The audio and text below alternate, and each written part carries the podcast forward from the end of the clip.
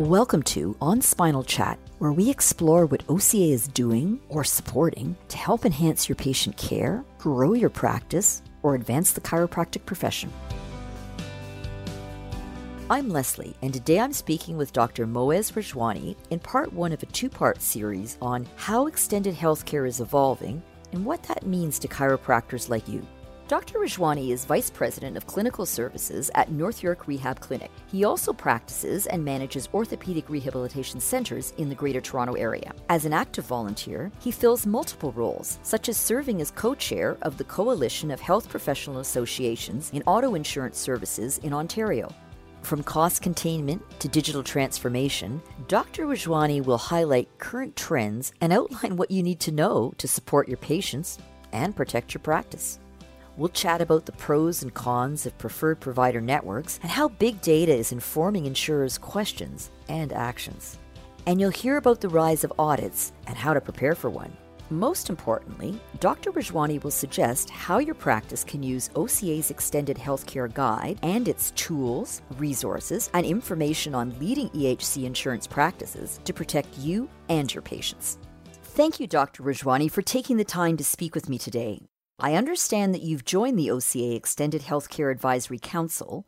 Now, what is the main goal that you hope the EHC Advisory Council achieves? Thanks, Leslie, for having me on this podcast. You know, the Extended Healthcare Advisory Council is something that I was very passionate about and was very excited that the OCA was going in that route. And really, for me, as I've been in practice for many years, I've realized that the interrelationship between third party payers, such as insurance companies, chiropractors, and their patients, is one that is increasingly active. And my expectations, my hopes, my outcomes of the EHC Advisory Committee was really really to bridge that gap between patient care, chiropractic services, and third party payers so that it's easy to understand. We understand the importance of each practitioner, each patient, each insurance company, and bridging that relationship so that chiropractors had a better understanding. And that was really my goal as I joined the team. Now, when you talk about easy to understand, is there one key point that stands out as the most complex aspect? You know, sometimes we forget that our relationship is actually only with the patient and that the extended healthcare carrier is actual client is the patient, not you. And so what that means is it puts you in a bit of a crossroads because you're interfacing with the insurance company to get paid for the services that you rendered for your patient. And yet there's so many rules that prevent you from contact discussions because your relationship is with your patient. And so the complexity is that there's actually three people involved in this relationship. And we forget that sometimes. And so we get frustrated with an insurance company. That's the complexity of the situation. And then the second is that each insurance company has their own rules on how they operate. It's not homogenous, it's heterogeneous. And it's not like when we look at our OHIP services where we have one public funder. In the third party system, we have so many different funders, and each one of them has their own rules of engagement. One of the first initiatives that the EHC Council has done is produced a new extended healthcare guide for chiropractors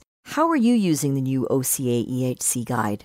So I'm using it partly for myself and partly for my staff. How the guide is designed is one, it gives you the overview of what extended healthcare is. Now, for somebody that's been in the system as long as I have, I probably know that, but it would be very useful for a new grad who's trying to understand what is extended healthcare, how does it work. The second part talks a little bit about trends and what's important and what's happening in the industry. And, and that was a very useful exercise for me as I started to understand the context. And the context has changed and it's evolving. And so even if you're an old timer like me or somebody that's brand new in the chiropractic community, things are changing all the time. And so what we've tried to do is, at least as a snapshot, give you what's happening today around this area. And then there's the practical, and this is where the staff comes in. It teaches them how to sign up and with different organizations like TELUS Health. It allows them to understand the role of billing and how billing works and what are the do's and don'ts. And you know, many of the chiropractors have excellent training programs for their staff, but there's a lot lot of changeover in staff. And what this does is sets a framework from which when you hire new staff or you have existing staff allows you to understand the methodology and the processes required to have a successful third party model in your clinic. Now you mentioned the trends. What do you see as the top 3 trends today in EHC? So top 1 is of course cost containment. Insurance companies at the end of the day are a business and they're looking at ways of saving money. Employers who actually buy the product are worried about their premiums and they're worried that the premiums they're paying for their insurance keeps going up. And so this notion of cost containment and how do you ensure that services that are delivered are cost effective and required has become a big part of the trends. And in this there's a couple things we see all the time. One is this word fraud and insurance companies continue to be worried about fraud and fraudulent behavior in the industry. And the second is create networks. And what do I mean by networks? So insurance companies now want to have a finite understanding of how funding and costs are going to be. So things such as preferred provider networks are starting to become more and more common in Canada. They've always been common in the US, but you're starting to see them in Canada. So one is this whole area of cost containment and what works around cost containment. The second is this whole area of digital transformation, digital literacy, data. And what have we seen in that? Well, one, the last year, all of us have experienced the whole notion of virtual and telehealth. That's a trend that we continue to see. But also in this area is the whole area of data, analytics, artificial intelligence. What we're starting to see is information that comes through informing decisions. So the insurance companies are starting to collect more and more data from our patients and from ourselves to help inform decision making. And so there's way more data points and uh, data analytics and decisions being made by data, which are happening in every industry, also are impacting our chiropractic industry. And so you're seeing this plethora of data. So that's the second kind of trend is around data, around the types of services we're providing. And then the third is the types of care. So of course, mental health and mental health services is a huge trend growth in extended healthcare, not directly impacting chiropractors, but impacting the patients that we service. And in that, we're also seeing things like healthcare spending accounts where patients are now given choice. More and more, we're going to start to see this notion where patients are given choice on how they spend their money. So when I started, the only type of plans you saw was X number of dollars for chiropractic services, Y number of dollars for physiotherapy. Now, more patients, especially people from the digital economies, such as the big tech companies, you're getting health spending accounts where they say you have $1,500 a year or you have $2,500 a year. How are you going to spend that money? And so now it's in the patient's hand on how they spend the money. I'd like to drill down a little further on some of them. When you're talking about data collection, what type of information are insurers routinely collecting from chiropractors? What I've seen and what I'm starting to see both in my practice and in some of the conversations I'm having with colleagues of mine, one is data around the service provisions we're providing. It's not just they want to know that they went to see a chiropractor. Now they want to know what did the patient get when they went to see the chiropractor. So in some cases, they're looking at data such as are you using physical therapy modalities? Have you included exercise? And so one is around the types of care that patients are getting. The second is the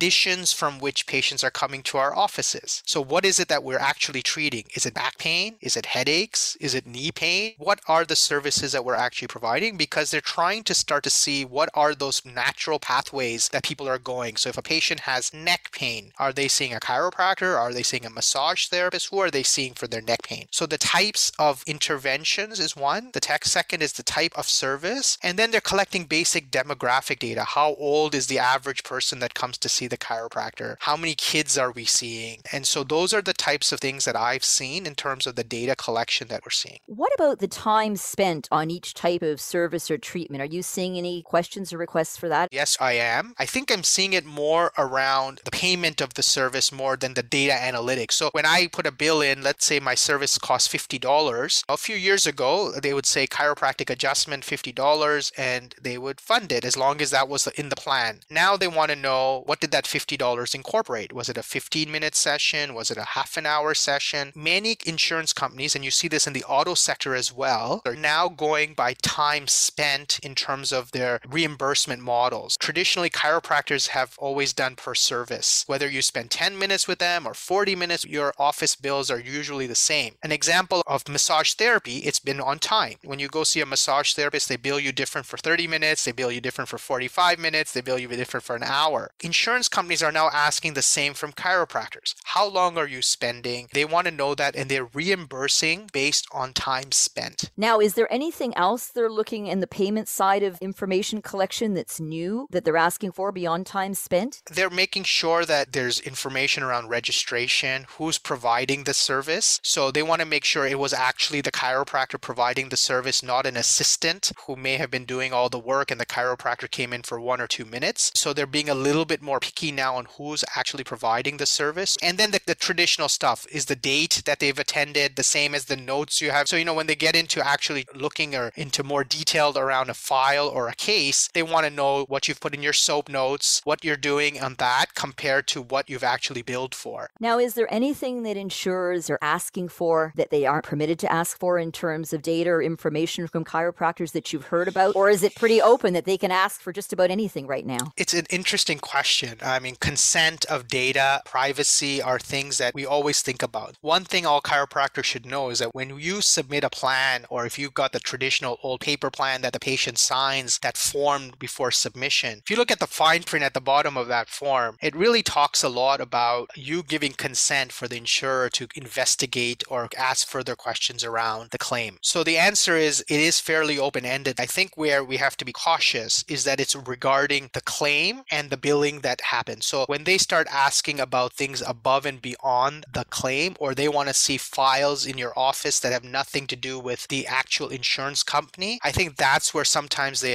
it's a slippery slope and, and you need to consult at that time to make sure that you actually have consent from other people to give away that information. But the form itself, when you submit a plan, does allow quite a bit of autonomy for the insurance company to come back and investigate a claim. Okay. Now, you also talked in terms of, of trends as a preferred provider network. Do you want to explain that a little bit further and maybe talk about what the opportunities are for chiropractors there as, as well as potential risks? So, you know, preferred provider networks have a, a variety of ways of operating. Let me give you some examples. One preferred provider network is through what we call a request for proposal process. So, an insurance company says, we want to have preferred providers in the Kitchener Waterloo area. And they come out with a proposal, and clinics, chiropractic clinics, physiotherapy clinics, put in an application, and then they select through their own criteria. The advantage of something like that is that when they get a client that's looking for chiropractic services, and if you're a preferred provider, then they're giving you access. So it allows you probably to increase the number of patients that you're seeing in your office from that insurance company. So it's supposed to be a merit based process that you look through a series of criteria that that insurance company has. And once you meet those criteria, they either have two options. One, they accept everybody that meets the criteria, or they say we're only going to pick 20 clinics in the Kitchener Waterloo area as an example, and we're going to pick the top 20 clinics. So the advantage is that it allows you to be part of that small network that's going to get patients. The disadvantage in that model is that generally they favor larger organizations because they're looking for multiple locations. And so if you're an individual sole practitioner sitting in Kitchener or Waterloo, your ability to meet their level of what they're looking for sometimes is more difficult. Not because you're not an excellent chiropractor, but you may have an office that doesn't meet all their requirements.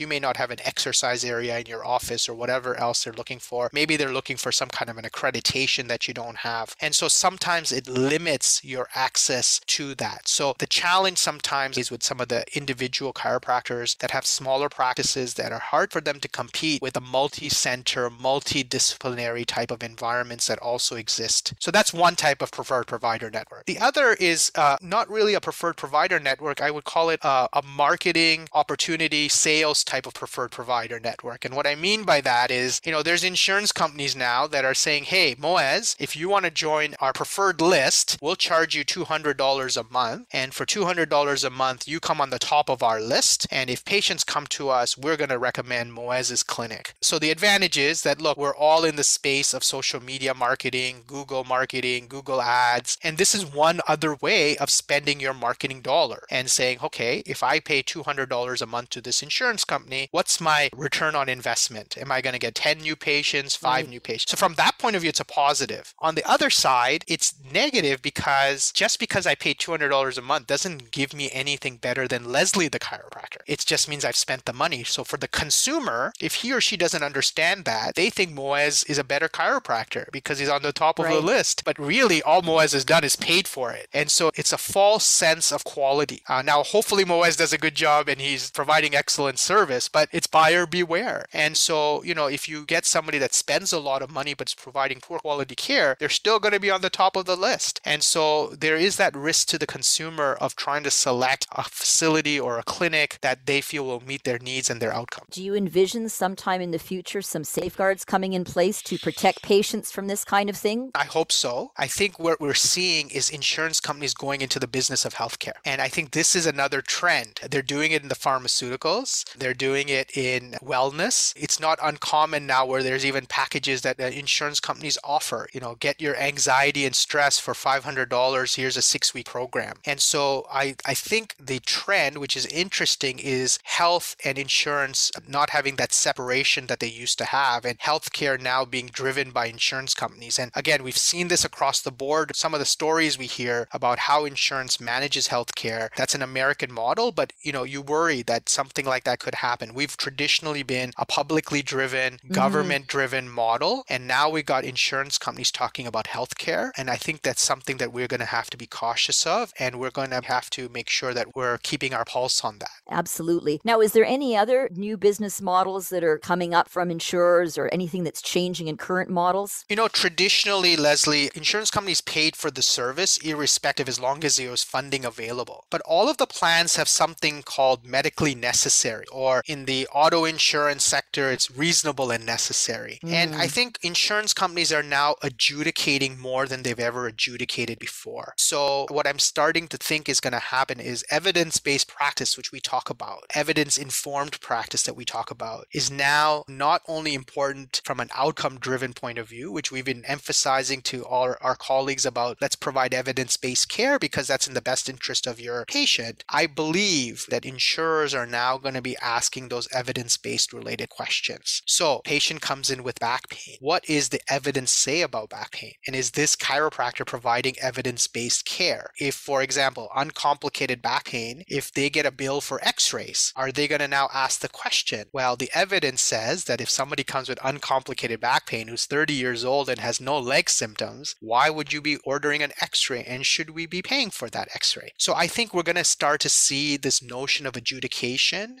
disability management is going to become a trend that we're going to start to see more and more in extended healthcare. We've always seen it in auto, uh, where in auto insurance, there's been active adjudication about what's reasonable and necessary. I'm starting to see that in extended healthcare, where third insurers, because of cost containment, are now wanting to make sure the dollars spent are spent in evidence-based practice. So this adjudication is that sort of the preface for an audit, or you know, even if it's just one submission, you know, or is an audit something different? It's a good. I think an audit is both. I think uh, what we're seeing, Leslie, are two types of audits. We're seeing the quote unquote the random audit, which says, oh, we want to check out the facility, make sure it meets all of our checklist, and you know, it's got enough space, it's got a waiting room, it's got closed offices, whatever they're looking for, and that the service that John received is exactly there. They have available. They say that they use shockwave therapy, and yes, they have a shockwave therapy unit in their clinic. So that's one type of audit. It's just kind of a checklist, no specification issue, just want to make sure everything is aligned. The second audit is where they see a trend in that clinic that concerns them. Maybe there's been a complaint uh, from a patient, or they see a large number of billing numbers coming from that particular facility. Now, it may just be they have high volume, but some of these AI or oriented technology data collection mm-hmm. flags clinics. Oh, Moez's clinic put in 100 claims this month, and last month they only did 20 claims. So, what happened between last month and this? Something's going on in Moez's clinic. Now, Moez may have just had three new apartment buildings opened across the street and now has more patients coming to him, or maybe there's something funny going on in Moez's clinic. And so, audits are sometimes done on these types of cues that they get through their technology or through a complaint or repetitive complaints. And it may be a specific practice that the chiropractor is doing or a perceived issue at the clinic, which may actually not be an issue. Okay, now do they offset that AI with an environmental check themselves as to what's going on? I mean, you talk about the apartment buildings opening. I'm thinking if you're in a small community and there's a, a major car accident that happens on the highway nearby and you have a lot of injuries coming out of that, do they look at any of this external data as well or not necessarily? You know, eh, Leslie, I don't have insight in that. I'd love to know the answer to that question. I would hope that they do look at more than just a data point on a computer screen, but I have no idea. Fair enough. So, in these situations, how can a chiropractor best prepare for an audit or an adjudication from an insurance provider? Provider? I think the best way first to uh, manage an audit is before you ever get an audit, right? It's that whole prevention that we talk about with yep. our patients. So, number one, you know, we have college requirements and regulations and standards of care and practice, and we need to follow those. So, the College of Chiropractors of Ontario comes out with a set of guidelines, whether it's on marketing, whether it's on what should be a proper assessment. And I think we have a responsibility and an accountability for our license to follow that. So, that's our first level of protection that we're doing everything that our college is asking us to do, and we're doing it appropriately, whether that's a consent form, whether it's our office procedures, whatever that may be. The second is to be, and I use this word loosely, but to have an ethical and value based practice. We need to ensure that what we do in our practice meets that level of standard that ensures that we are providing quality of care, we're providing cost effective care, and we're doing it with a set of ethical principles from which we work. We need to make sure that our billing practices, the way we market ourselves, the services we say we do are actually what we are doing. And I think it's really important. And, and for each person, that's maybe slightly different. And I'm not here to judge, but I'm saying that we need to be able to do that. We need to ensure that that experience, that patient coming into our office is of the highest ethical standard so that if we do get audited, we are an open book. We're able to show what we do and we're able to do it in a way that uh, the insurance company looks at it and says, I'm not sure why I came here because there's nothing here to see. Now, if you're getting an audit, I think that's a whole different question.